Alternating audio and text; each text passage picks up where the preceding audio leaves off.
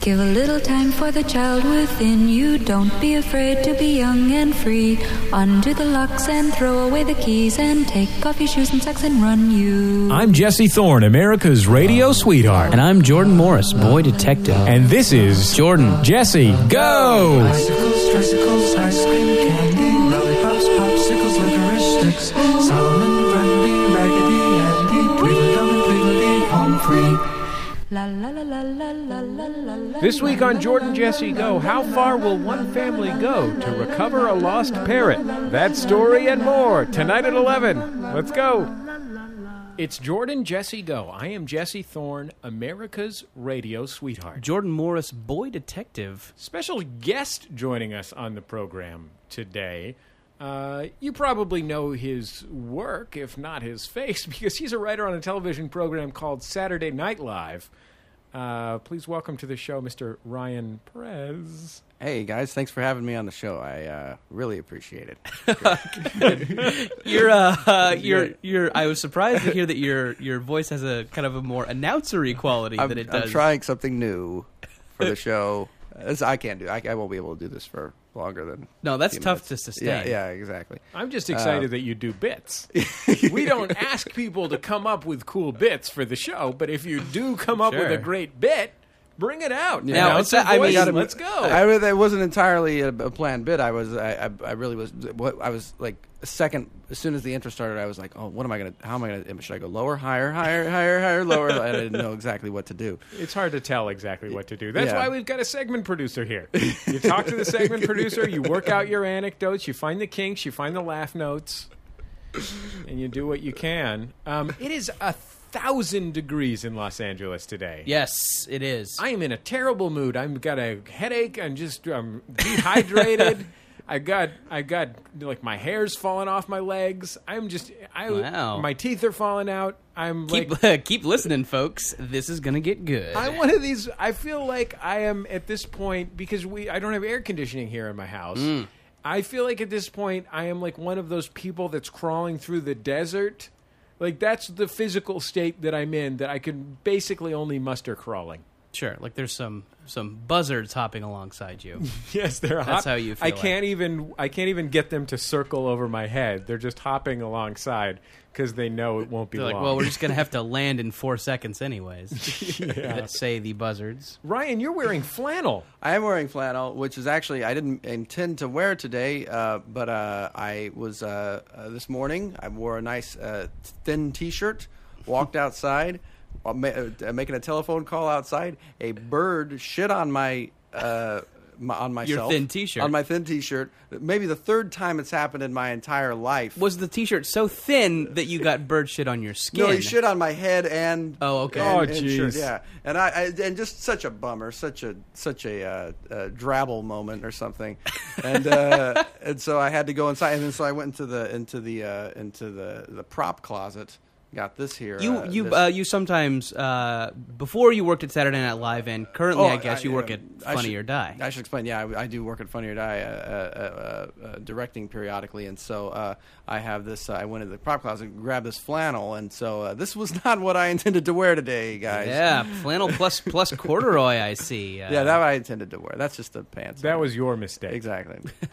um, now, I, I mean, I guess I, I, I wanted to say that you'd work at Funny or Die because I didn't want people thinking you were going into the prop closet at SNL and maybe people anticipating you were going to end up uh, wearing the Gilly outfit. Or possibly a cone head. yeah. well, I should. This is uh, Garth's flannel. I should Oh, let you know that. This wow. is Garth's flannel. Yeah. Garth's great. Uh, Is Garth one of the cone heads? Yeah. Right. Great. Well, we've we've sorted that out. Sure. um, I guess the moral of this story is that I am ill-equipped to deal with what is. It's hot outside, but it's not crazy hot. We were l- last week in uh, on the east coast of the United States. You were talking about temperatures in the hundreds. That's what I hear. Boston. Yeah, in the hundreds. Yeah. We're not looking at that here. We're looking at 90, 89, 91. Uh, I was in Las Vegas over the weekend and it was sweltering, Holy mackerel! but you know, you're, But you were wearing the Liberace shit from the Liberace prop closet. yes, I was. after that bird shit on you. I guess uh, I guess it's going to be fine though, right? It's co- night is falling. We're going to relax, cool out, Enjoy a mango Rita. or oh god every time uh every time i go to the uh to the airport the uh kind of designated mexican restaurant in the airport and this doesn't and this doesn't you know this isn't like oh every el torito has this every just mexican restaurant in an airport uh has a big sign provided by I guess Corona, and uh, it's encouraging you to come in for Ronas and Ritas, Coronas and margaritas. Uh, how how awful a person do you have to be to refer to it as Ronas, or casually say to your friends, "Who's up for some Ronas and Ritas?" I'm impressed that the Corona people are horning themselves. They're like, well, what do people like at Mexican restaurants? Yeah. Margaritas. How can we get in on that action? And after they failed at making some sort of Corona based margarita, they just decided to link them inextricably with the unforgettable catchphrase, come on in for Ronas and Ritas. yeah.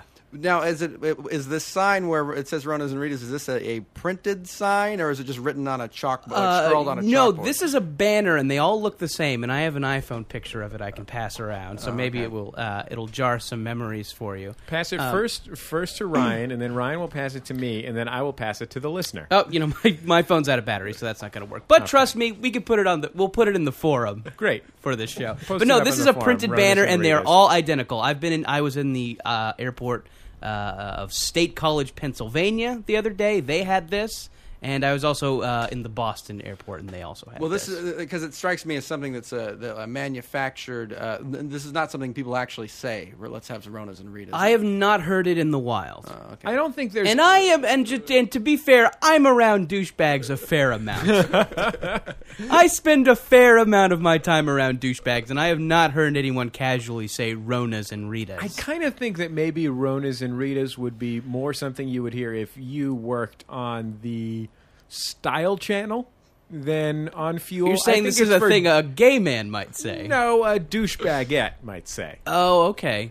Rona and Rita was a great show in a, on uh ABC in, In the 87. 70s. Yeah, Tyne Daly and um, Michael McKeon. Michael McKean. Rona and Rita. Rona and Rita. Michael McKeon played Rona. In drag, Yeah. Ah, what a funny pair. Yeah. They worked in that factory. sure, Uh, absolutely. So The so yeah, dog I was would always actually eating maybe that's stuff. maybe that's an action item for people. Have you heard Ronas and Ritas in the real world, or is this just a marketing thing that people hope catch on? I don't think there is any marketing thing more offensive than marketing that suggests a familiar tone, something everyone's been talking about that they just made up out of whole cloth. Like, I don't think there is, you know, Kentucky Fried Chicken changes its name to KFC. Fair enough. People call it KFC. But when you get down to Ronas and Ritas, you can't give nicknames to things that don't that aren't things. You can't skip straight to nicknaming something. yes, yeah. I, I saw. I actually saw something along these lines uh, uh, on the way over here. I saw a billboard for AMPM, and it's encouraging you to go to a website. I think it's a Facebook slash website, uh, so you can check out uh, the AMPM secret menu. Uh, now, I'm guessing they're kind of trying to capitalize off the idea that like In and Out Burger has a secret menu. Everybody likes to talk about In and Out Burgers. You know, oh, if you say this secret code, you can get extra pickles, or if you say this secret code, you can get it wrapped in le- lettuce. I think they are under the impression that people like that, but I think it's.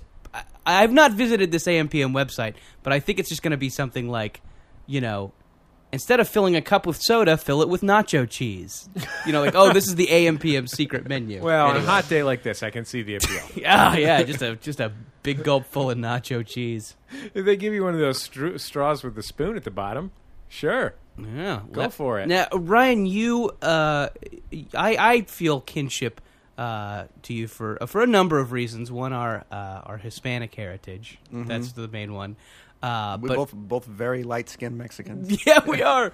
Um, but you two grew up in Orange County, uh, and and now live in L.A. Um, how how are you finding the New York weather? I know that's that's that's a huge huge change for someone who's As- never lived anywhere else. Yes, as a Southern California native, Hmm. it's a little bit, it's a little harsh. This was a lo- uh, exceptionally long winter, from what I understand. Uh, started around November, and I think it's still uh, It went still clear. might be going on. Clear from autumn to spring Yeah, yeah, yeah.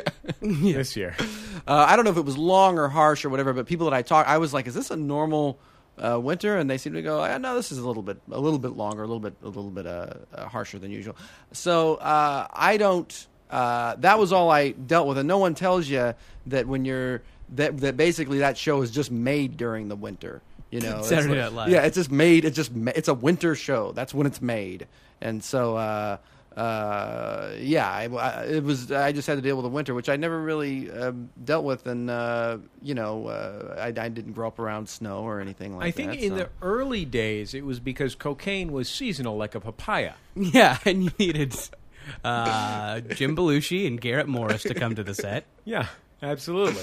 yeah, yeah, it's it's it's real good indoor uh, drug weather, uh, and uh, yeah, Yeah, and cocaine is an indoor drug. It's not something you're going to do outside in the park. you don't want to take cocaine to the to to Yosemite. Oh, you don't.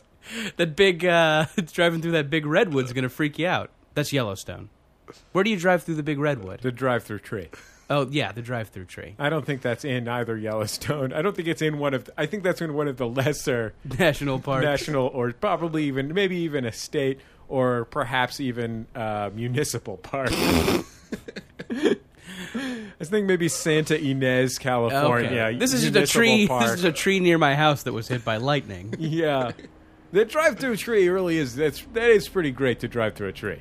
I think we can all agree on that. I never, right? I've never been to the drive-through tree. That's in. Uh, I'm sorry. Are you from the state of California, I- or I've never been. I you know I've been uh, you know I you're know- throwing your life away? You're Perez. from Northern California. Yeah, I'm from San Francisco. Okay, I've been I've I've been to to uh, up in Nor- Northern California a handful of times and have not been to the drive-through uh, the bu- drive-through tree.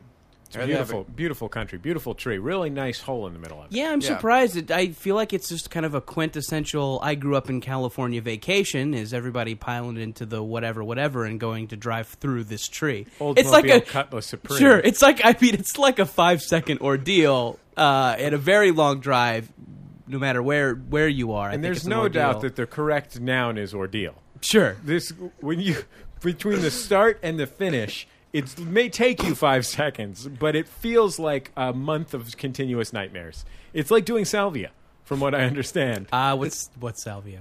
Sal- you're not familiar with salvia? No, this is a cleanse of some kind. No, no, this is a drug people enjoy doing. Yeah. This is a drug. Actually, An- when- last time Andrew WK was on The Sound of Young America, uh, he was excited about it. Uh, I, essentially, uh, from my understanding, I've certainly I've never used salvia, um, and I, I, I would imagine that you have Ryan, given your Hispanic heritage. But Big time every Christmas. tamales. Grab a big shima- tamales and salvia. but salvia, it's like a, it's a drug that you smoke. It's like an herb that you smoke, and the high is very brief. It only lasts a minute or two, uh, but when you're experiencing, it seems to last hours. And you, it's sort of like exposes your. You feel like the most. It, it's sort of like lo- you lose your sense of self, and you uh, feel insignificant in the face of the universe and you sort of like experience that the universe is God in the face of you, and someone else videotapes you and then posts it on YouTube. Oh, this is part of the drug experience. yeah, because it's the perfect, it's the YouTube generation's drug because the high only lasts a couple of minutes, Mm, they have short attention spans. and because people totally flip the fuck out. yeah, oh man. It was legal for a while. I believe they've they've made it illegal, but for a long time it was le- until like a year or two years ago. It was legal just because they hadn't bought it had not yet been made illegal. okay. So just by def- it just kind of slipped through the uh, the cracks of uh, Yeah, legislation. I- from all accounts, I have not heard anyone say that it's a it's like a pleasant experience. It's one of these. It's one of these drugs I think people do because uh, they've just they've done the other drugs. Sure. You know, they go up to the counter and they're like, "What you got? You know, Yeah. what's new? yeah. What came in this week?" I don't. know. It sounds like a completely unpleasant experience to me. From what I understand about you know, uh, mental health, the uh, the experience of being a crazy person Mm-hmm. and something like what you're describing are basically the same, Right. And therefore, so you're saying I, I would like to be crazy for a minute. I would like to think like a crazy person for a minute, which to me just sounds unpleasant. It doesn't sound. This is sort right. of like I think it's like a I think it's sort of in in a way the star fruit of drugs in that it's something that you get from your grocer and he says to you, "Hey, guess what we've got? Why don't you give it a try?" The salvia is something where Then this is a scenario where we go into the grocery store and have a conversation with someone who works there. yeah, well the grocer, the green grocer. Oh, sure, yeah. You know, from the Channel 5 news. I do. I do know this. he tells you what fruits are in season. Well, you were just trying to relate to Ryan, who, as a New Yorker now, just strolls down the street and picks up something from Giuseppe's apple cart. Yeah. Oh yeah, Is that yeah. something- yeah, oh, something it's you all guys cart do, right? shopping. I do all the cart shopping. Sure. Um, I only eat at. car- I only. I don't. I made a rule for myself. I said as soon as I land, uh, as soon as I landed there, I'm not going to eat anything that's not on wheels. it's great. You've had to put a lot of you've had to carry wheels with you now to put it because very few foodstuffs are actually on wheels. if I go in a restaurant, I say uh, let's put let's get these wheels under this table before I. I eat it. We're always we're always going to be in motion. Sure. It's like it's like uh, it's like when you invite a vegan over to dinner. It's kind of a pain in the butt. You're Yeah. like, is there some place I can put these wheels? Oh yeah, it's uh, uh, it's- God. Speaking of vegans, they are a pain in the butt. Sure. They seem like nice folks. Vegans, right? They'll usually bring something of their own if they're having dinner at your house, right? Is that your, been your experience with vegans? no, Okay. You're saying pain in the butt. yeah, Okay. because what are you going to cook? Anything that's good that doesn't have meat in it has cheese in it. That's just the reality of the situation. Sure. Yeah. That's just the facts. Yeah, Uh, I think Jesse, you just cemented a, an inbox full of lentil soup recipes for yourself there. Man, good luck deleting all those. Hey, look, lentil soup has ham in it if you're making it right. yeah.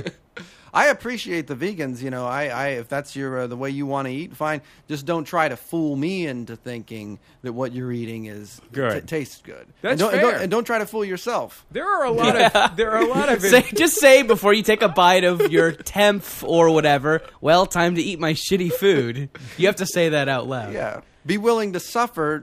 Take the responsibility for the suffering you're inflicting upon yourself, and don't don't don't lie about it. There's That's a all I'm lot saying. to admire in a vegetarian or vegan. It Yeah, I'm sure. Dramatically reduces their carbon footprint, for example, Yes. for people who are concerned about their carbon footprint, uh, and it dramatically it, it decreases their uh, intake of things that taste good, Yeah, tasty things. yeah. That's not true. Fresh fruits and vegetables, the star fruit, the salvia plant, salvia Sure. divinorum. Whippets. That's another thing. I had these. Uh, I had these. What if you invited a vegan over to your house for a big dinner and you said, "Oh gosh, I'm so sorry, we're serving tri-tip," and he's like, "Don't worry, I'll, I I'll brought bring a bag something." full of I whippets. brought these whippets. I had these college roommates who uh, were super into whippets, and I could. It seems like such an ordeal to, and it's one of the like you described salvia when you started describing like, oh, the high only lasts a couple of minutes. Uh, you described the intensity, but whippets to me, which is getting high off the CO two that people use for like whipped cream cans. Yeah. Uh, it's brief and uh, and it's brief and slight, but it has this massive brain killing potential. Yeah. Anyways, uh, so Just yeah, I can- monstrous brain Yeah, I killing. can never wrap my brain around what I what the once- benefit of whippets are like versus pot. I once saw a performance at the uh, New York Sketch Fest. Uh, the New York Sketch Fest, we went and did the Sound of Young America there, and uh, they have this sort of after the festival midnight show where each group is supposed to perform one thing that was just too crazy to put in their show or too nutty to put in Hmm. their show. And um, I saw a, a duo whose names I will leave out of this uh, perform a sketch, and I'm using sketch in the absolute loosest terms possible, which was the two of them having. This was a- Jeff Dunham and Blackie, right? this is the these are this is the two performers. yeah, Blackie the Lazy Black. That's what What's Jeff Dunham's actual black puppet's name? New puppets. Uh, I don't know what it is, but Blackie's name- not far off. Pimpsworth Gold Teeth or something like that. sure. Um, he th- these two these two people, a gentleman and a lady. Their sketch was them having a contest to see who could do the most whippets on stage in a row. And it actually, I have to admit, was pretty amusing. Yeah. Oh, sure. because they were a mess. They Wait. were falling all over everywhere. You get get real dizzy, and uh, that's why. Right? they, they Yeah. got dizzy and crazy, and they were falling over. Was there a and- premise to the sketch beyond like we're gonna do whippets now? Was there were there was there a narrative and characters? I think there was a countdown. Like Okay. three, two, one, whippets. All right. Um, they were both compelling performers, certainly. Sure. You know, they they're they're they're very successful performers. God bless them. Hmm, Blackie's great. Sure.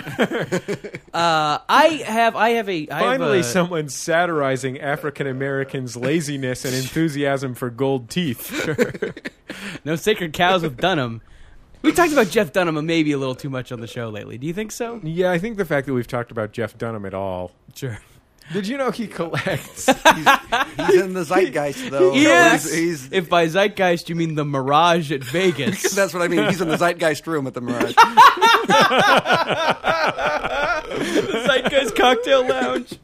he collects. Uh, he collects ventriloquist dolls. I just like from history. Oh wow! So he's Oh, ki- wow. he's like a Like he's got like King Tut's ventriloquist doll or whatever.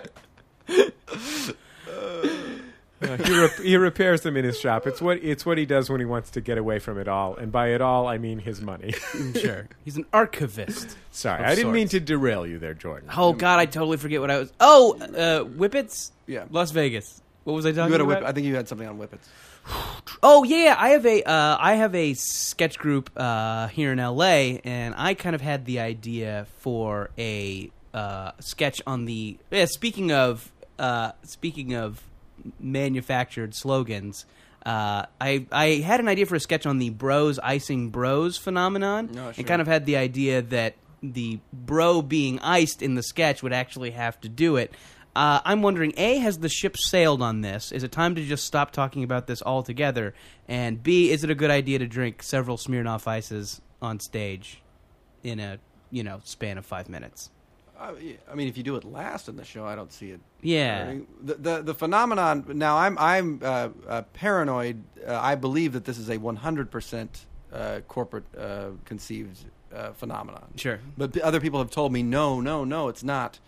Uh, it, it it didn't happen. Um, or it, uh, rather, the um, uh, uh, people It's- just came oh, up with ra- this on this, their this- own. yeah, yeah, this came about organically. Exactly. I don't think the ship has sailed. Okay, you think maybe still, still, still, still available to be poked fun at? Now, for those who don't know, Bros Icing Oh, sure. Bros is something created by Smirnoff Ice, where uh, two gentlemen with frosted tips will cup each other's balls and tickle them. Sure. It's a and cupping then later and yell tickling. Smirnoff Ice.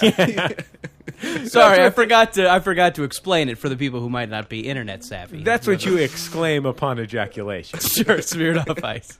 So yeah, I want to do this on stage. That's called icing your bro. sure, you you. When you ejaculate upon It's like your bro. icing a cake. You Right. you ice a bro with your ejaculate. I don't think you can. I think that this uh, number one, I'm I I don't support it because I'm I like Ryan Perez believe that it's almost certainly uh, corporate mind control.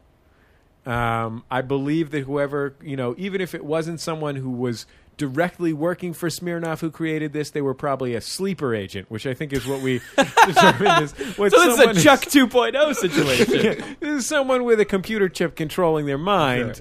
Um, and the other problem is it might lead to an onstage disaster of some kind, Yeah, like a barfing. like a barfing situation. I, in fact, I actually wanted to, on the subject of onstage disasters, I have a question for you, Jordan. Yes. Which is that I was watching some of your hilarious videos for Fuel TV's The Daily Habit. Sure. Which I do frequently. Mm-hmm. Um, I love Jordan's hilarious videos for Fuel TV's The Daily Habit. You Watch these videos if you haven't seen Jordan. Run do to your the daily computer. If you like laughing, fun, or action, those are the three. th- Those are the three characters. If you like the celebrity being in on it, not necessarily in on it, it's both ways. You can do yeah, it both ways. it'll switch sometimes halfway through, back Yeah. and forth, depending on their their the flights of their mood. yeah. Um, but I watched a video on the internet. And this is something else we can post, and someone will post a link to this in the forum, I'm sure. Mm-hmm. Uh, a video of you and our friend Chris Fairbanks, the brilliantly funny Chris Fairbanks, visiting this thing called Lucha Vavoom here in Los Angeles. Yeah, uh, Lucha Vavoom is a uh, is a is kind of a yeah, maybe bi-yearly thing in L.A. Uh, happens downtown, um, and it is uh, Mexican wrestling plus uh, plus burlesque dancing. Uh, I think it kind of started out as something that the you know kind of mid '30s pompadour Smith's crowd was into, and now it's eh, just kind of just kind of a thing that you know the mid '30s crowd goes to. Sure. Uh, and it's totally this fun. is this is a co- this is a, a classic retro ironic Sure. Uh, it has all the qualities that a person uh, uh, who li- who's lived in Los Angeles since the age of 37 and and perhaps a, a- at some point i- it's one demographic younger than the people who have the atomic themed homes. Yeah, Yes. Um, but uh, yeah, okay. So I think we I think we've got the picture. These people might have a one of those um, w- w- one of those wallet chains with the with the balls on it, like Yeah, it might, like sure. like you would use to connect a stopper to your sink. Exactly. Yeah, it's not exactly the the all the all fedora crowd, but it's it's a, it's approaching that. It's, yeah. Yeah, it's it's it's definitely they're definitely orbiting that crowd. Yeah, Is yeah. that is that in New York? Do they do, th- does that does that swallow tattoo red cherry dress thing exist? Is that I, I seems like they would have outclassed it over there? By I now. haven't seen as much of it. I think Okay. I think Hollywood. I think the idea of Hollywood. Yeah, I think Los Angeles is undoubtedly the epicenter Sure. of that. uh, maybe San Diego. Yeah. Anyways. Oh, sure. um, Sorry. that's okay. Uh, cl- That's we're splitting hairs. Right. Um. Anyway, but this is a very fun thing, and San certainly Diego the- because of the naval influence. Right, exactly. Certainly, the Mexican wrestling is actually impressive, and you know, uh, you know, a saucy lady doing a dance. We should is- be clear. It's fun to look. It's look not at. actually Mexican wrestling. I think they are actual Mexican wrestlers. Really? Yeah, I think so. I think, or That would explain why in the video that I watched, it, they were surprisingly good at it. Yeah, Are I Mexican don't, wrestlers I don't not good at like the Mexican idea. wrestling? I am I'm a li- I'm pretty uncomfortable with the idea of uh, white people going to see Mexican wrestling uh, because they think that the masks are funny or whatever. Yeah, uh, which I think is a key building block of this phenomenon, Sure. though it may have transcended it. I no, I think it may have started out as that. The thing I was I was fine with it. I feel like we were actually watching something cool and fun. Okay. Uh, uh, but yes, sure. There's a little bit of mm, to it. Okay. Uh, Ronas and Ritas. Sure. um, uh, anyway, so so the the bit we arranged with the Lucha Vavoom people uh, was that Chris Fairbanks and I would be the guest announcers, and the uh, guest announcer or the announcers in a Lucha Vavoom are usually like some people from the kind of er- early '90s uh, kind of Largo focused Yes. uh, alt comedy I scene. saw it like a once Dana with- Gould. Uh, Dana Gould. Blaine Capatch. yeah, Blaine Capatch was in this one. Uh, so was Tom Kenny. Yes, I saw him do it. uh, anyways, um, so they're like, oh well, you guys will take over for them for a match, and that'll be that'll be kind of what you'll make the piece about is you guys, you know, asking advice on how to be ring announcers and et cetera, et cetera. Uh, anyways, so so uh, Chris Fairbanks and I did this, and kind of what we were planning in the car on the way over was like, oh, we should suck at this. Like that wouldn't that be funny if we just like didn't know what to do and we're saying all this weird stuff. Like, well, that guy's going over to the one side of the ring, and that- whoa, he fell down for a reason. You know, like do that. sure. And then we got there, and there were so many people, and like such enthusiasm uh, that we're like, Shh, I don't want to mess this up. Like, Yeah. like we just felt awful that we had even thought to just do a bad job on purpose. Yeah. Uh, anyway, so we we ran to this place to eat, and we just frantically jotted down jokes. Uh, you know, something maybe we should have been doing all day. Right. Like, was thinking about this. Anyway, so uh, we get there and uh, we do the thing, and I think it started out reasonably well, but by the end of this thing, people were angrily booing now, us. how did you get introduced? Did they say from Fuel TV, the Action Sports Network? Uh, yes, this may be a factor, uh, uh, and I'm not putting any of the blame on Blaine Capatch, who was very nice throughout the whole thing and He's a actually nice guy. supportive of us throughout the thing. But yes, they did say here to try their hand at ring announcing from Fuel TV, uh, Jordan and Chris, and I. So I think that may have like started the crowd off on like use fucking Hollywood. Y- You know, uh, that may be, have been the dude in the room. Sure. You first they fucking push Avatar on us, and then Yeah. it's Fuel TV. Exactly. Sure. Trying to make Kristen Stewart a star, and then they bring their. We want nothing to do with her, said this crowd. Uh, she's very good in Adventureland, wasn't she? She was quite good in Adventureland. Thank you very much. Whoa. Uh, She was good in Adventureland. did you see Adventureland? I did see I Adventureland. thought she was quite good in it. Uh, sure, yeah. yeah. Uh, anyway, so we got booed and kind of insult to injury. Uh, we were we immediately went outside. We didn't want to watch the rest of the thing. We didn't want to be in the room. We didn't want to get beat up.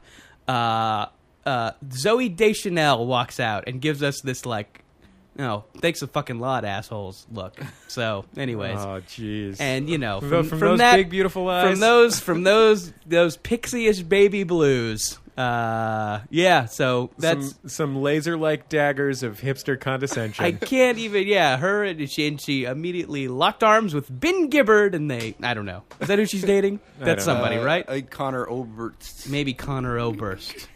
Maybe. Maybe El Santo. Yeah. Maybe uh, Um, Danger Mouse. I hear they're getting uh, getting married uh, on the uh, on on, t- on the top of a hand drawn flower. We'll be back in just a second on Jordan Jesse Go.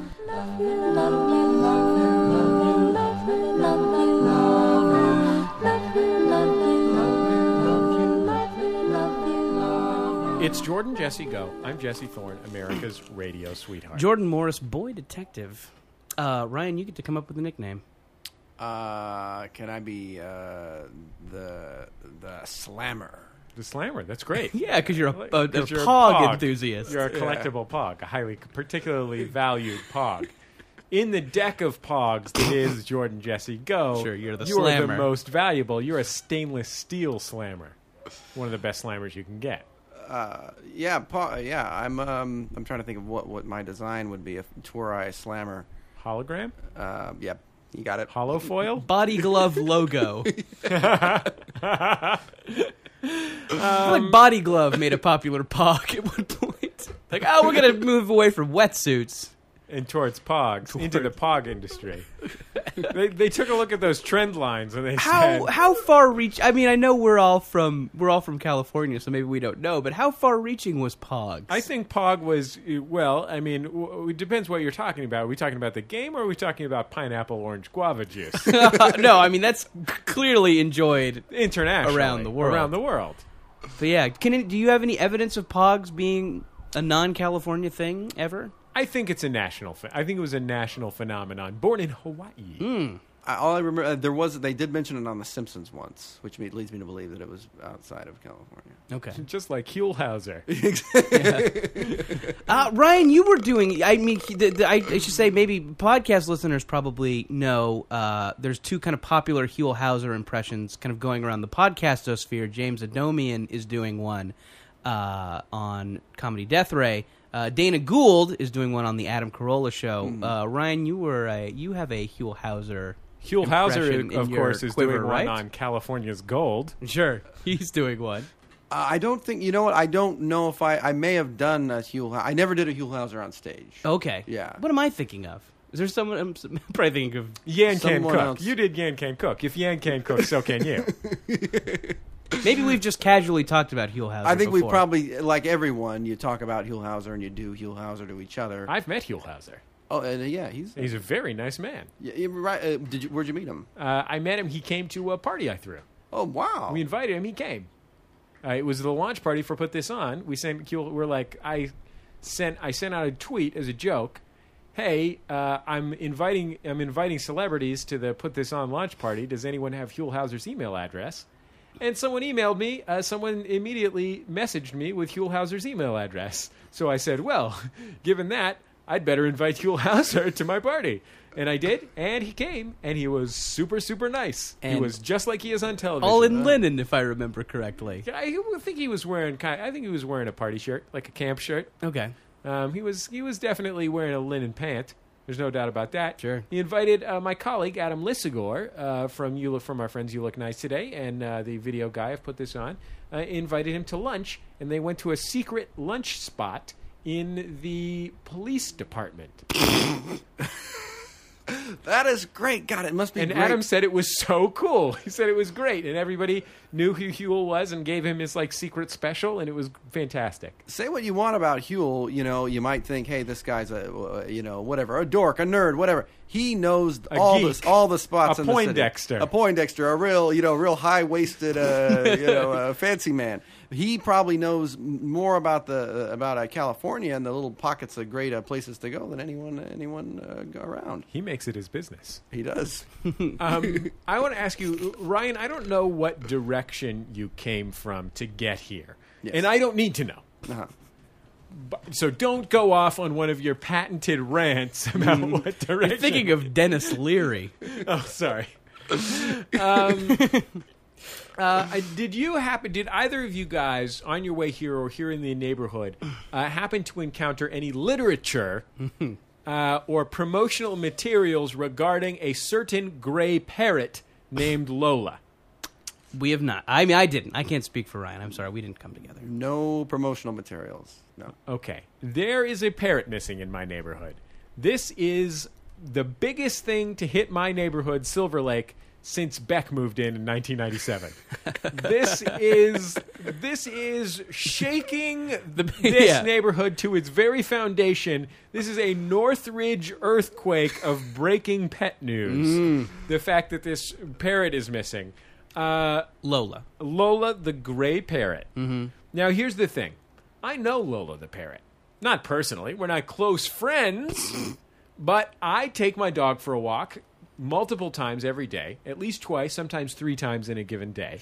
And uh, sometimes I walk down my street here in the beautiful hills of Silver Lake, California, and I walk past certain fancy houses, and there's one fancy house with huge picture windows in the entire front of the house and they have two parrots and they have a huge parrot cage in that picture window so you can see the parrots there sometimes they're flying around the house if the people are home so i am familiar with these two parrots now a week or so ago i am awakened not really awakened but i, I was out of bed but still in a stupor it was 9.01 a.m my telephone rings i answer it it's a robocall now, normally, I, we get some weird robocalls here. I just usually hang up on them.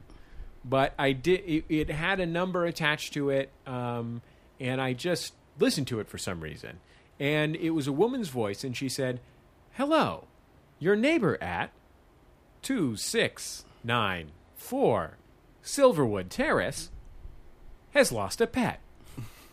The pet is a gray parrot named Lola, four years of age, or 12 years of age. If you see the pet, please contact. They're offering a $2,000 reward. Now, I don't know if you guys have ever received a fucking robocall about a missing Yeah. pet. Phone banking a missing pet is new to me.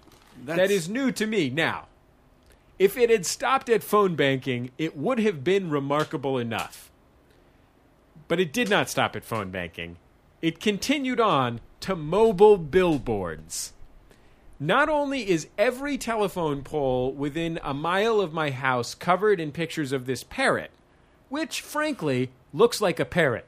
They could have just written "Lo- missing Lola parrot looks like a parrot. Jesse, that's racist. Um, I don't think people can just. It's not like uh, the difference between a Chihuahua and a Pekingese. Sure, sure. It looks like a bird, a colorful bird. Um, not only is every single uh, n- not only is every single telephone pole covered in posters for this missing parrot, there are mobile billboards parked at key intersections, multiple key intersections in my neighborhood for this parrot. Did I mention that this is a parrot, a type of bird? Yeah, the most hard to find pet there is. I always feel like it's futile when I see the lost bird. Uh, Birds can signs. fly. Oh, hey, you're preaching to the choir. They're on this one, outta buddy. here, buddy. Yeah, um, yeah. d- do you- okay, a couple of thoughts. Do you think that for future robo robocalls, a celebrity should do the voice? Absolutely. I mean, that's how that's how you Danny Glover comes to mind immediately. Sure, that's how you get people to turn out for Jerry Brown for governor. You got to get a celebrity involved. You got to Yeah. get maybe Jewel. How about Jewel? She's great. Terrence Yeah. Howard. Yeah, Terry. I hear he's difficult to work with. I'll give Terry. I a don't know if call. we'll do parrots. Yeah, He'll Just- he'll do he'll do a rock slash soul album. Yeah. But will he do parrots? Don't know. Uh, and do you think this is is this a viral marketing campaign? No, because I am know this parrot. Okay. I know that this is a real parrot. Okay, since you know you, this is not a celebrity parrot. This is not. Uh, It could, well, the parrot itself, I presume, I've never is watched not a Bird celebrity. Notice. Is there a famous parrot on Bird Notice? I think there is. I think there is. I think Bruce Campbell's character has a famous parrot. Hmm.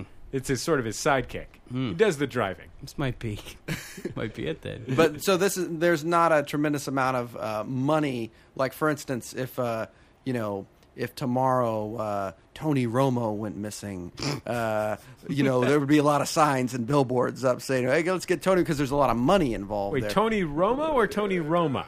Either one.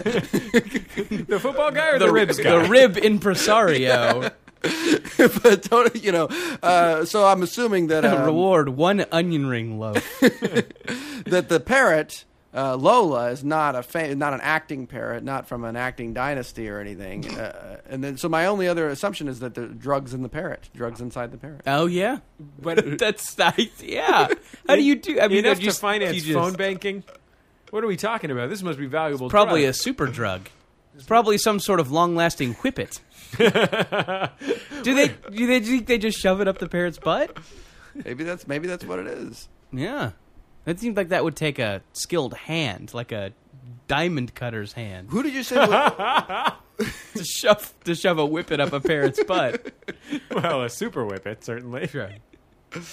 the call was from whom? It was from it was from a robot. But it wa- was it like uh, the the, the S, uh, SPCA or uh, uh, um, uh, just or was it just They, a personal? they did not identify themselves. They uh, okay. provided a contact telephone number, Ah. um, but they did not identify themselves. But I know this to be a real parrot. Now, is the i- is the parrot's owner successful in show business? Mm-hmm. Unlikely. I don't live in an affluent neighborhood. I live in a what you might call an upper middle class neighborhood. So these are not these are not these are not multimillionaires. These are like ev- successful Yeah. event planners. Yeah, these are people. Uh, l- largely, these large houses in my neighborhood are occupied by people who make one hundred and twenty thousand dollars a year, not one point two million dollars. Sure, in the Hollywood Hills, there's there's parrot calls every day. You can't keep the parrot calls from coming in. Yes. It's a Zoe pres- Deschanel it's a has prestige lost thing. her People- python. People actually let their parrots loose so Yeah. they can demonstrate to their neighbors That they're they rich can enough get a to aff- robocall. aff- Exactly. afford a phone bank for to to obtain this parrot. But what's here's the question that I have about this whole situation. They've got two or more, I've only seen two, mobile billboards in action right now. They've got literally thousands of signs all over my neighborhood this is a love their parrot. their phone banking on behalf of this parrot. But the reward is two thousand dollars. Yeah, it seems like they've in, already invested more than two thousand dollars on If the I finding of it. found this parrot, blackmail is where I would go. I would ra- hold this parrot for ransom. I would blackmail the owners. I would find out a secret about the owners that only the parrot and the owners Oh, know. yeah, get the- I, It am is sure the so parrot, embarrassing. parrot can talk. I'm sure it's heard something incriminating, like Hey, yeah, well, you know what they say: dead parrots tell no tales. sure, like the bear, the parrot's going, "Time to go cheat on my wife," because that's what the husband says before he walks out the door. Yeah, and he gives the parrot a treat each time, which is really his fatal mistake. Sure. Every time he says it, he gives the parrot a Encourage treat. So it encourages the parrot to remember that phrase. Yeah. To remember and reproduce Mm-hmm. That that was phrase. that was uh, surprisingly a, a, a Frasier, a much revered show, actually had a plot once about a parrot. Like Frasier buys a parrot or something, and then he's also dating a model at the same time, and then the, the model. So he's- you can see how that would lead to trouble. exactly, and then Frasier. He's also a little bit hoity-toity. his he's already Uh, dad done is his- so dad rough. is down to earth. He says the phrase. Someone says, "Oh, that model, she's real cute," and the parrot says, uh, or, uh, "Or your girlfriend's real cute," and the parrot goes, "Cute but stupid," and then the and then the model gets really offended. Oh, It- gee it- but Louise. but it Yeah. turns out that maybe Fraser was talking about something else. Or Exactly. did he actually say cute but stupid? No, it was he was referring to something else. like Oh. some- he was talking. whatever. He was talking about the parrot. Yeah, Fraser, Pro- probably yeah. Fraser can't catch a break. You Yeah. can build a close, remote, uh, uh, sort of family emotional relationship with the parrot because they live like forty years. Uh, God, that's maybe that's the pet for me because uh, I have a dog that is going to probably die in It's about probably will die four years. Four years. That's gonna be awful. so you'll want and you'll want to kick it up by a factor of ten. Exactly. Yeah. That's the that's the standard rule of thumb. yeah. Take the time between now and when you expect your pet, pet to die, and then when your pet dies, purchase a pet with a life expectancy of that number times ten. I need to it's get a- why tortoises are such a popular pet. You're suggesting I get a preemptive pet to buffer the death of a pet. so you and don't just- have a pet-free No. time span. No I'm not pet su- gap. I'm not. no, su- no pet gap. Ryan Perez, I am not suggesting a preemptive pet. I'm suggesting that the best time to make a decision about purchasing a new pet is probably not when you're grief stricken about the death of your old pet. Just so don't, don't shop hungry. That's what I- you should Yeah, it's, it's like Exactly. going to the grocery store on an empty stomach. So you need to You're just gonna execute. get You 10 need to put pythons. together what BP didn't have for a deep well oil spill. You need to put together a pet death, pet purchasing emergency plan, and the cornerstone of that should be the number between now and when you expect the pet to die times ten should be the life expectancy of the pet. Yeah, yeah. Maybe uh, The only problem is by the time you get to your fourth pet of your life. Uh, your pet is a redwood tree, which is kind of boring, unless you can drive through it. yeah, then it's awful. Um, but I don't know about this. I don't know about this parrot situation, but I, I will throw this out there. Okay. I know we have listeners all over the world. If you happen to see a gray parrot that responds to Lola, grab it. Grab it with your hands, or if you happen to have a butterfly net handy, sure. Apply a rubber glove. Reach into its anus and pull out the super whippet. Get high for mega long. for 15 minutes. we'll be back in just a second on Jordan Jesse Go. La la la la la la la la la la la la la.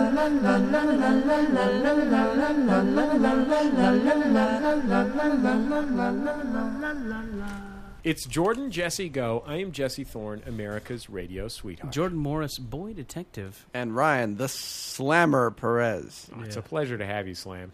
Uh, Slamsky. coming at you in 3D. wow. Just like um, Last Airbender.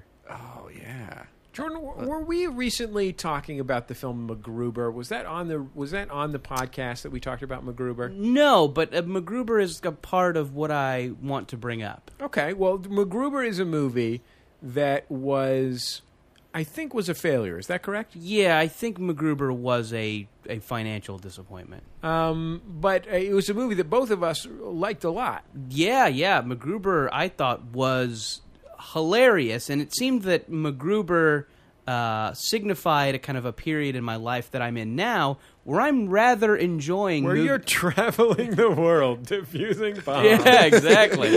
In a hilarious wig. Uh, but yes, battling against Val Kilmer. yeah, but absolutely, MacGruber is it's so funny throughout. I mean, more so than you know, than so many comedies that you could you could go see. Uh, consistently funny and, and, you know, great and creative, and um, uh, I feel like it was part of a little stretch I'm in right now where I'm really enjoying some movies that are getting very poorly received, both critically and commercially. Really, Yeah, and uh, multiple movies. This it's a little bit of a little. Now bit we of a- should br- let the audience in for those who are new listeners that you do have poor taste in movies. sure, I'm sure. I do tend to enjoy a, you know. Everyone in town knows it. Jordan, it's Jordan's true. taste It's true. sucks. They they look at me and shake their heads in the diner. Your primary, in- but to be fair, your primary Sure. interest Is in MacGruber. films is uh, is a self-aware movie where many, many, many things happen. yeah, that's definitely a genre that I like, and I think that this that you can I'd say it's the genre you like. sure, uh, absolutely, um, and definitely all the, the movies I was planning on mentioning are of that genre, but. Uh, By the way, I'd like to apologize for perpetrating that jewel heist and disrupting the show with the sound of the siren in the background. That's fine. They'll never take you alive. Uh, but I thought this would be maybe a fun time. We could all share some movies that uh, have been poorly received, but we don't understand why. So, in other words, if I'm getting t- correct me if I'm getting this wrong, Mm. but is it would a good alternate title for this segment be Jesse for some reason once again talks ad nauseum about how much he loves Pootie Tang and Babe Pig in the City. Uh, I would encourage you. Those are great movies. I would encourage you to think of other ones. okay. If you can, uh, you know, if you want, I can go first. Maybe Okay. Ryan can go second to give you some thinking time. I'm gonna have, But I'm, I I'm gonna feel need like- some thinking time because I've come up so far. I've come up with two: Oh, uh, those two.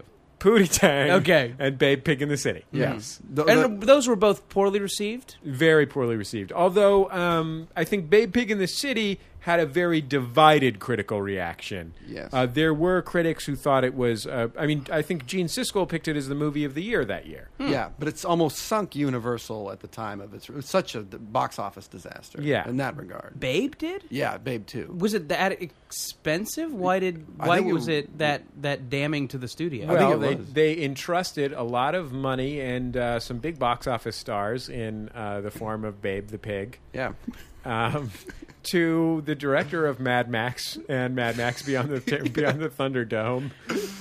uh, but a great, unique. I agree. A great um, uh, uh, uh, movie. Jordan, what have you seen lately that was a uh, uh, gr- uh, film that you loved that was very poorly received? Uh, uh, my first one is uh, Repo Men that came out recently. This was uh, a movie where Jude Law and Forrest Whitaker play future repo men, uh, and their job is to repossess the artificial organs that people have not paid for. Uh, so this is a future where you know healthcare has run amok, privatized healthcare has run amok, and uh, Jude Law and Forrest Whitaker have to you know through surgery uh, kind of kind of recollect these artificial organs that people are buying without having the money for. Do you think when they cast Jude Law and Forrest Whitaker to star in this film, they were looking specifically for the absolute most famous, successful, and accomplished people uh, that they could cast in a film that no one wants to go see a movie starring them? yeah, it's it's it's it's an odd odd choice. Uh, The people with- and certainly J- I will give you that Jude Law is miscast. the in most this. the most prestige, charisma, uh, skill, Yeah. uh, fame Yeah. uh, that you could absolutely have in someone who brings nothing to the table box office wise. sure, exactly. and yeah, and definitely the character that Jude. These are Law- both brilliant actors. Don't Oh, yeah. get me wrong. I think they're both wonderful. Amazing actors that people uh, Compelling on no one screen. wants to. Uh, no one will rush out to see. no, Yeah. no one wants to go see the new Forrest Whitaker. Yeah. Um, was it, wasn't he in some sort of kind of goof, goofy ethnic comedy recently? Kind of marketed toward toward the ethnic demo. Wasn't he like He was trying goofy to get dad? his Tyler, Tyler Perry on. I it was, it was not a Tyler Perry movie, but it was a Tyler Perry esque movie. Oh, something about marriage. Uh, sure, the wacky fart marriage. yeah, exactly. Yeah, fart marriage. Fart. She's called fart marriage in the territory. Here's the thing: the the the uh, successful young woman is looking for a good man, but she has to she is having a hard time balancing work and career, and also Forrest Whitaker, who plays her father, is always farting, Sure. is always stinking up the joint. yep. With his problem flatulence. Okay, Uh, but Repo but Man. Repo Man is uh, uh I say uh, and yeah, Jude Law's miscast. I mean, the character is meant to be uh, a kind of a down on his luck. Uh, every man, kind of a kind of a middle class guy who's you know kind of a kind of the middle class guy who's gotten in over his head financially. It's kind of a, he's kind of a, a sad dad type. Um, He's beau- he's too beautiful. A- ab- absolutely, he is so gorgeous. You're like, well, why don't if you're you get fired from your job, why don't you just be an underwear model because you're Yeah. so beautiful, or a high class male escort? yeah. Um, but you know that movie co- star charisma Or just a is guy just- in a bowler who people give twenty dollars because Sure, he looks great in a bowler. sure. Exactly. Um, but he his movie starness is so apparent in this, and just so fun to watch. You you you kind of will will forgive the fact that he's not right for the role, just because he's got this. You know, just like George Clooney. You know, like I feel like George Clooney is wrong for a lot of the parts he takes, but you're just like, well, j- fucking fun to watch Clooney. Is he really wrong for some of the parts he takes? Maybe I mean I think he he gets in over. I mean I think that maybe that was a problem with like a Burn After Reading, which I liked a lot too. I'm like, man, this isn't really for Clooney, but this is fun to watch. Yeah, I didn't really like Burn After Reading. I have to say, although, man, there was that one part in uh, Burn After Reading where John Malkovich is doing the exercise video. Yeah. And that was one of the greatest things I've ever seen. You can look that up on your YouTube. That's great. There's at least like three really good scenes in that movie. That, I think that that ending scene too. I mean, if that, I mean, Wasn't Brad Pitt in that or something? yeah, Brad. I don't like Brad Sure, Pitt. Brad Pitt also a, a, a, a degree of miscasting. I don't dislike him personally, but I don't like the things that people give Brad Pitt credit for in terms of stretching his skills. I feel like he's consistently each time he has stretched his skills, it has been beyond the breaking point. and he should stop. We should stop giving him credit for that and start encouraging him to to just do stuff where the fact that he's very handsome and charismatic and a good and a good actor Yeah. uh, are what's important, and not him doing a voice. Yeah, I would rather see a. I don't care to see a versatile actor who's gonna sort of not get there. Like, Yeah. you know, just give me the give me the good actor. Give me the actor that fits the part. You I don't, see Malkovich doing a voice in that movie. You put Malkovich in there. What's he going to do? Malkovich around. Yeah, He's going to knock it out of the ballpark. yeah. Um, oh, but Repo Man, you know, tone very similar to RoboCop, kind of that funny, satirical sci-fi movie that I feel like you don't see too much anymore, and uh, uh, very Not like in the g- golden age of Hollywood. yeah, right. um, and uh, uh, and I like very gory for an action movie, which I feel like action movies are usually PG thirteen these days and kind of castrated. Uh, this is just supremely gory and fun to watch. Uh, yeah, usually I feel like the gore is saved for the saws of the world Yeah. uh, uh, and uh, for just an action movie, you don't get you don't get that kind of uh, intense gore. And this has it, and it's great, and uh, yeah, and it's got a shitty twist at the end, but it's certainly worth watching. Anyway, Do you got anything, Ryan? I, I, I can offer something if you're not ready. Uh, No, I think I got one. I got. I, I second MacGruber. Uh, that was a, a very uh, funny movie that, for some reason, did not. Uh, I think people just were had already made a judgment about it out of the gate. I, I think the the poor box office performance had nothing to do with the film itself because I think if people actually saw the movie, they would. I think Movie it's was very I think fun. it'll Yeah. probably be a you know a dorm room DVD hit. It'll be certainly. yeah. It'll be a. It'll have a long life in the aftermarket. um, but uh, I, As, a, as an accessory for Honda Civics. It's gonna come. Yeah, it's gonna come. It's gonna come standard with every Ford Focus. Yeah. uh, I saw a movie I, that I really liked the other day called Gentleman uh, Broncos. Oh, oh, yeah, I've heard a lot I, I of have people tell some me that th- this thoughts is- about Gentlemen Broncos too. Go ahead though. Yeah, I, I actually um, people I think when it came out they said it was not funny. They said it was twee. This they is said it from was the art- uh, Napoleon Dynamite guy. yeah Jared Hess and uh, w- you know I, I I don't know I really liked Napoleon Dynamite strangely when it came out and I actually liked um, I did too. I definitely the Yeah. it was one of those things where the the uh, the preceding T-shirts and shitty people quoting it to you kind of hurt your feeling about it in hindsight. But yeah, like sitting there watching the movie, I, it's it's totally funny. Yeah, the phenomenon that developed around it, I didn't, I didn't care for. But it, much in the same way, I didn't like when I saw Pulp Fiction. I thought it was great until everyone else had seen Started it, and then I saying- hated it.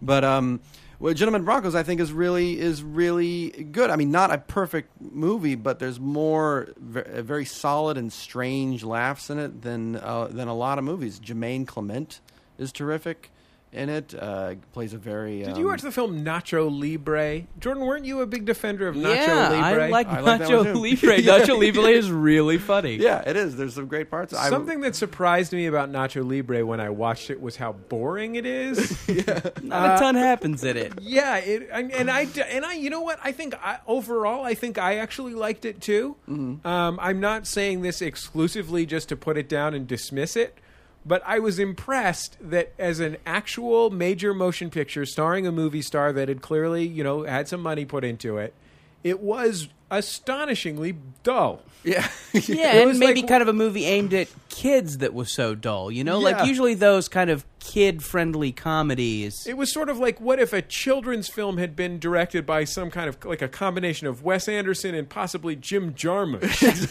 like the, the the aesthetic sense of Wes Anderson and the pacing of a Jim Jarmusch. Yeah, and kind of the lighting of a just a low budget Mexican movie, you know, Yeah. like, like made in part to look like a low budget Mexican movie. Uh, but some really, it was on cable the other day. I watched a little bit of it, and it was hilarious. There's a lot of madness in that Gentleman Broncos. Is that correct? Yes, uh, and it's it's also if you're into sci-fi, sci-fi books, sci-fi movies, you'll you, you might like some of the jokes in it. And uh, I don't know. I just I connect. I found probably eighty percent of the movie I connected with immediately and really enjoyed. Uh, And and it's it's it is a little.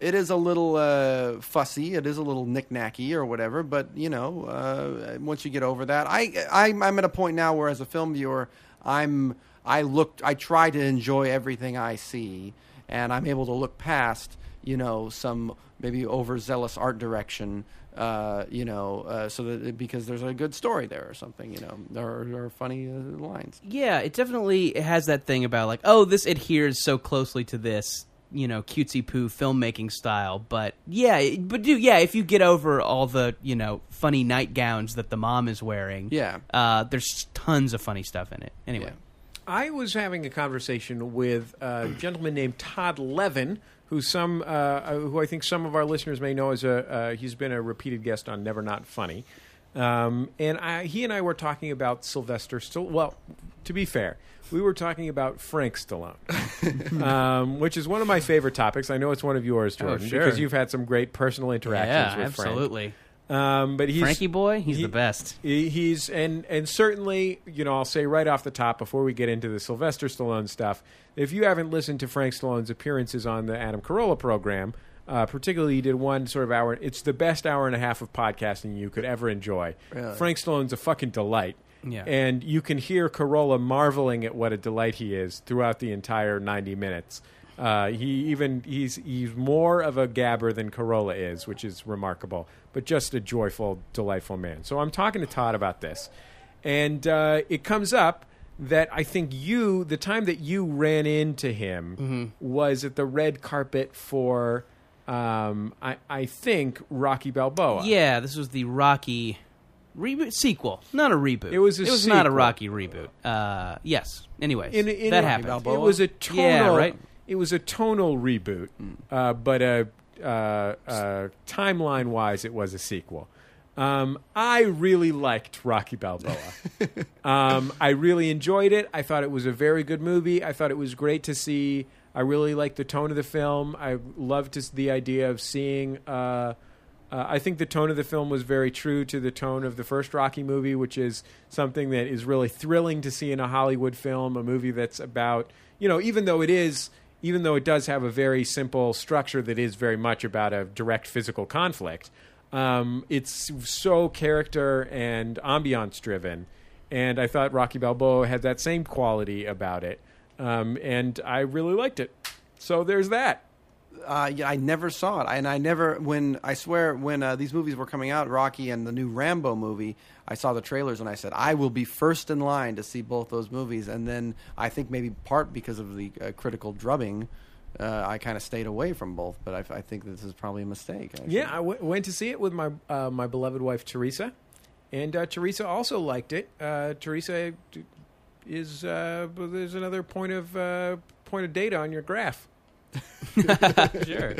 I feel like Rocky Balboa made money though. I feel like it was a commercial success. Was it? I don't know if I. It's that's been a while. I, there's no reason for I'm- me to know that. I'm but- judging. I'm judging this by I picked something that I liked that I figure people will make fun of me on the message board for liking. okay, that's a great litmus test for this. that for was the this best game. I could come up with was Rocky Balboa, but I think that's pretty good. Rocky Balboa, Yeah. I really liked it. Yeah, that's yeah, that's good. I, you know, another movie I liked in that in that regard. Um, not that it was completely hated, and it was actually a box office success. But I think people make fun of me a little bit for it. Is Taken? I don't know if you saw the movie Taken. With Oh Liam yeah, I Neeson. watched that in a hotel room recently. It was I- on HBO. I loved it probably more than any thriller I've seen in five years. I thought it was terrific, and uh, I, you know what I loved. Speaking of Liam Neeson, I loved watching Liam Neeson recently uh, promoting the A Team movie on Regis and Kelly. How'd that go? Uh, it was amazing because number one, you could not have more, you could not be more compelling than Liam Neeson is. He's so huge for one thing, so handsome in such a striking way, not in a pretty way, but in just a commanding way. Sure. he has that spectacular voice. You know, it's a, it's an incredibly rich voice before you even get to the uh, uh, before you even get to the accent. And it could not be more at odds with Regis and Kelly. like every quality, like clearly he had not gotten up before 11 a.m. in months. Um, clearly, he uh, hated the A Team movie. um, he was completely perplexed as to why he was there, what was going on around him, uh, and just bursting out with this sort of mild, like just mild disc. He was trying to be nice, but it just ended up being mildly disgruntled behavior. Because that was all he could muster, given that he was talking to Kelly Ripa and Regis Philbin Yeah. and he was Liam Neeson. But th- but I feel like his whole career has taken a turn for. Wasn't he in Clash of the Titans? Yeah, too? Ne- Neeson's been in uh, Neeson's been in some real shit piles lately. he's cashing in. Yeah. uh, but what did, what was it about Taken that you liked so much? Uh, Just the pu- the super realistic punching. It was all the realistic punching. It was the realism of the movie as a whole. I just thought. I just thought the. Um, you know what I liked about it? It was a dad. It was a. Uh, it was a movie marketed to divorced dads. Like it was a movie for. It was a fantasy movie for divorced dads. And uh, I thought that was just. A will make a difference in my daughter's life. yeah, even I have to punch eighty guys. and uh, much in the in the manner of like a Death Wish movie or something. I don't whatever it is that speaks to the to, whatever it is that speaks to a divorced dad speaks to me because I was The cruel irony is that the, the very punching that broke up my marriage is what will save my daughter. uh, the fact that I'm a I'm a I don't feel emotion very much will now uh, will now aid me in rescuing my, my daughter. greatest strength. Yeah, And th- that's definitely kind of a theme in Repo Man is that Jude Law is this kind of like you know uh, uh, metaphorically castrated guy, and uh, he kind of rises you know he rises above that to be a to be a hero. Anyway, Well, So, yeah. I want to throw it out to our audience. Uh, action item: What poorly regarded films uh, did you love and why? Remember to keep it pithy. sure. We're not going to play some fucking treatise. You got to be pithy. You got to keep it tight, punchy, make some impact. Get in, get out. Bros icing bros. Sure. 206 9844 fun. Uh, we'll be back in just a second on Jordan Jesse Go.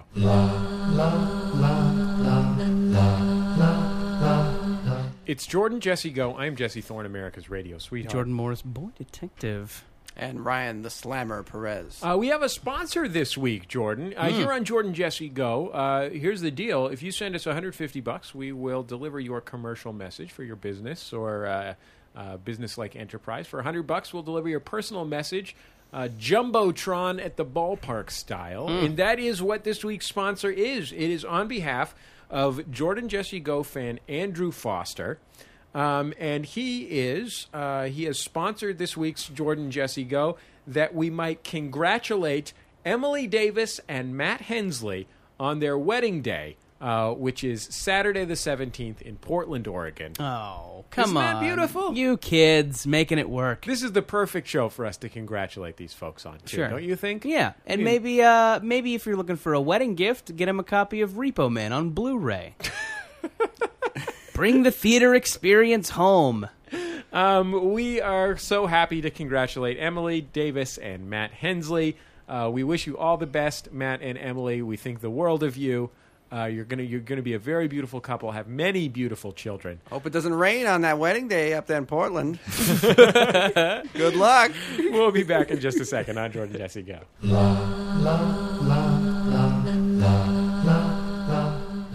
It's Jordan Jesse Go. I am Jesse Thorne, America's radio sweetheart. Jordan Morris, boy detective.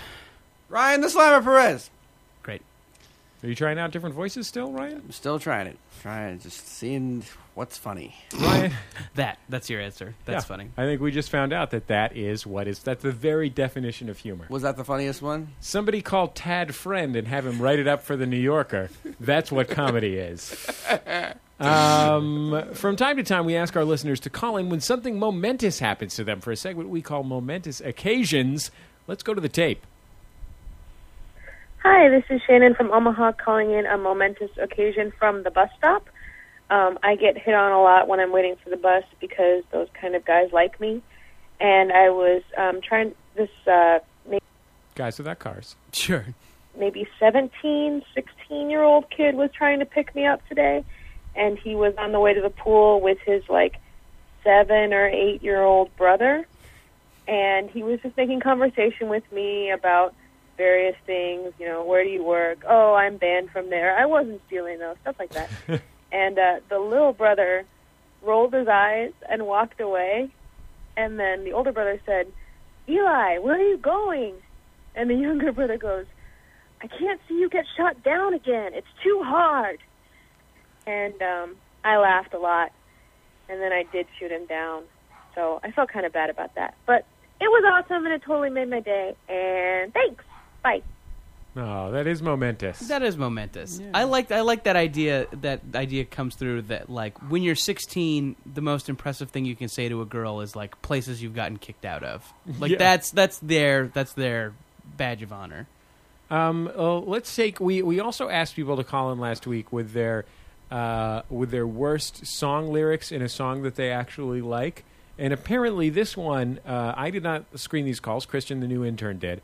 He says this one is both a momentous occasion and a response to that action item. Hey, Jordan Jesse Go. This is Patrick Foy from Nebraska. I had a momentous occasion I wanted to call in about. Uh, I was sharing a hotel room with my brother this weekend. We were traveling for the fourth, and uh, apparently I talked in my sleep. And one of the things I said was, "That's not good." Titties. So apparently I was dreaming about I don't know some disastrous titties or possibly like a disastrous event that happened near titties. It's impossible to know. Uh, and as long as we're on the uh, titty tip, so to speak, uh, I also wanted to have a nomination for uh, worst uh, song lyric, which is by Tim Fight.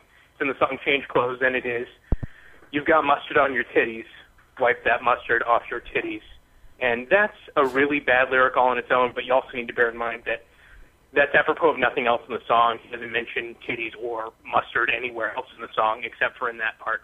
It's not a song about mustard, in other words. it's not an ode to mustard, that most delicious of ground seeds. I'm a little uncomfortable by the word titties.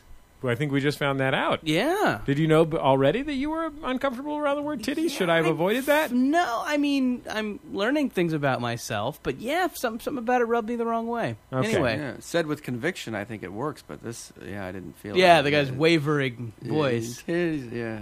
Oh, okay. So we uh, we also were asking people about their worst board game experiences. Uh, as predicted, there are tons of board game nerds in our audience. They're board game nerding out each other all over our fucking message board right now. There's a 12 trillion They're page thing. having fun. about their fucking board games. Um, but we had we were discussing the fact that I can't play board games because I get too upset. And um, uh, we asked people for their worst if they had strategies to help me or for their worst experiences. Hey, Jordan. Hey, Jesse. Hey, possible guest. Uh, this is uh, Seth. I had a uh, an entry for the uh, for people who are horrible to play uh, board games with. People who are way too competitive playing board games. I was a uh, a medic in the army, and uh, we were in Iraq for the invasion. And uh, somebody had a Scrabble board, which was just a, a reproduction of the board on paper, on like butcher paper that we had laminated, and so you could roll it up and stick it in a backpack. And then we just also had the tiles that went with it. And uh, we had we were playing with this one. We'd taken we'd been in a firefight earlier that day, but uh, we had some downtime and we were in an old you know burned up bombed out building, and uh, we were eating and we decided to fit in a game of Scrabble really quick. And uh, we were playing with this one guy who had a notoriously hair trigger, just a, a fiery temper, just a, a real just crazy kind of guy. And uh, we were playing with him, and uh, there was a word played that he wanted to challenge. Oh, I should mention also, we didn't have a dictionary at the time to play with. And uh, so he wanted to challenge the word, but we all thought that the word should stand. Well, it escalated really quickly into yelling and then screaming at each other at, across the board. And then he picked up his rifle, chambered around, and had and was pointing it at uh, the, the guy who played the word, who instantly responded by drawing his weapon in retaliation. and uh, so we we had to talk those two down, so we didn't have a shooting incident over over Scrabble. So that's where I learned that board board games and firearms do not mix. Uh, sorry, I had to be kind of vague. Uh, some of the people involved actually listened to the program, but uh, I just wanted to share my story. Uh, love your guys' show. Keep it up. Thanks. Bye. Wow. I apologize for those booping sounds. That's uh, Jordan's iPhone booping on my computer because we had to plug it in for a little extra juice. Sure. I don't think you can really top that board game nightmare. No, that's gunplay. My God, that is an amazing story. You know who the other people in this story were? I don't mean to blow their cover. No. Ice Cube, Mark Wahlberg, and George Clooney. Oh man, I'd love to see that movie. Yeah. Um, okay, great. If you, uh, if I think we'll continue to take, we're going to shut down board games, but I think we'll keep it on uh, worst song lyrics in a song that you like. Uh, 206 984 4 fun. And of course, we're always happy to accept your personal questions or your moments of shame in addition to your momentous occasions, uh, all at 206 984 4 fun. Oh, and uh, Secret Sex Party guy, call back. Uh, he emailed us. Okay, we'll be back in just a second now, Jordan Jesse go.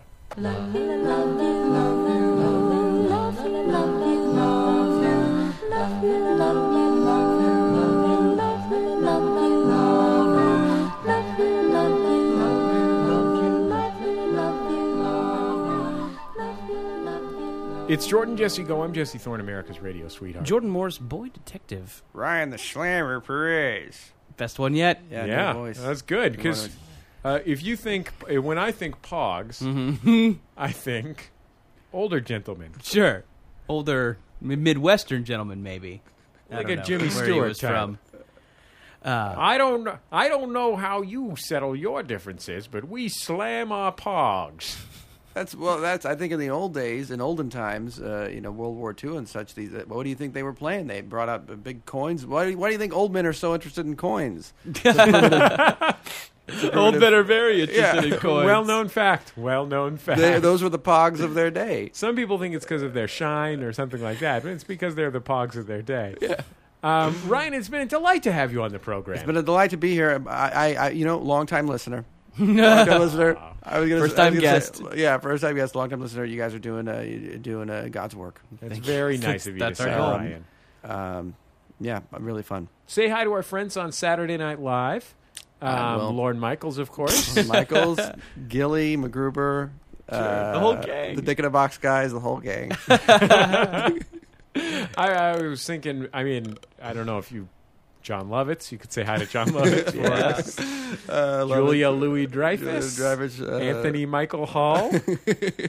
Everyone, Uh, when you're on Saturday Night Live, you just have to live in the building, right, for Exactly. the rest of your life. People that haven't been there in years: Damon Wayans, Ben Stiller. Uh, Yep.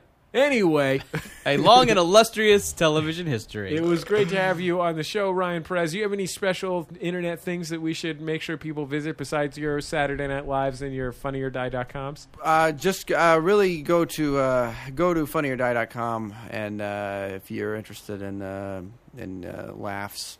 Uh, Uh, so maybe type in Ryan Perez. yeah, yeah, type it right. Yeah, if you want to see things I've made. You can type in right here's how about this. Yeah. Ty- go to funnyordie.com, type in Ryan Perez, whatever your favorite thing is that you find, post it on the forum in the thread for this week's episode. I'm gonna get a forum. Yeah, well, I mean, this episode's oh, oh, gonna okay, get all right, all a right, great, thread, great. so- Also, post what voice you thought was the funniest. Like, was it that first one? Was it the second one? describe, give a little name to the voice. Was it the old man? Because this is a one man show is going to be built around whatever you whatever you guys. our action items I love those. our action items continue to be uh, uh, what's the worst lyric in a song that you actually like and uh, what film poorly received did you love and that's something you can discuss of course on the forum as well but we'd like your pithy telephone calls on that subject at 206-984 for fun you can email me if you you know what What? you don't have to email me anymore because the Sound of Young America, Jordan Jesse Go, just hired a new development director. Okay. You can hire you can email Teresa Thorne, our new development director, at Teresa at MaximumFun.org if you would like to sponsor an episode of Jordan Jesse Go.